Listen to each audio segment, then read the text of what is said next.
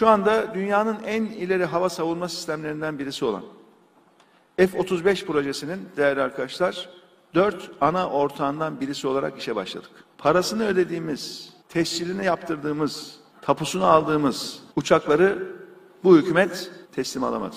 Ey naraları atmakla, ona buna kafa tatmakla bu iş olmuyor. Keskin sirke küpüne zarar. 1 milyar 400 milyon dolar sen F-35 projesine ver, uçakları alama. 2,5 milyar dolar S-400'e ver, kullanıma. Ne anladık? Şimdi neyin pazarlığı dönüyor? Ya madem F-35'i vermiyorsunuz bari siz biraz daha bize F-16 verin. Para vermiştik yani onu ona sayın. Böyle dış politika mı olur ya? Eğer hakkımızla isteyeceksin, alacaksın. Niye en son nesil uçağın zaten hakkın varken, tapusu varken alamıyorsun da 25-30 sene öncenin teknolojisine tekrar müşteri oluyorsun? Niye? Herhalde bu beceriksizlik değil mi? İş bilmezlik. Politik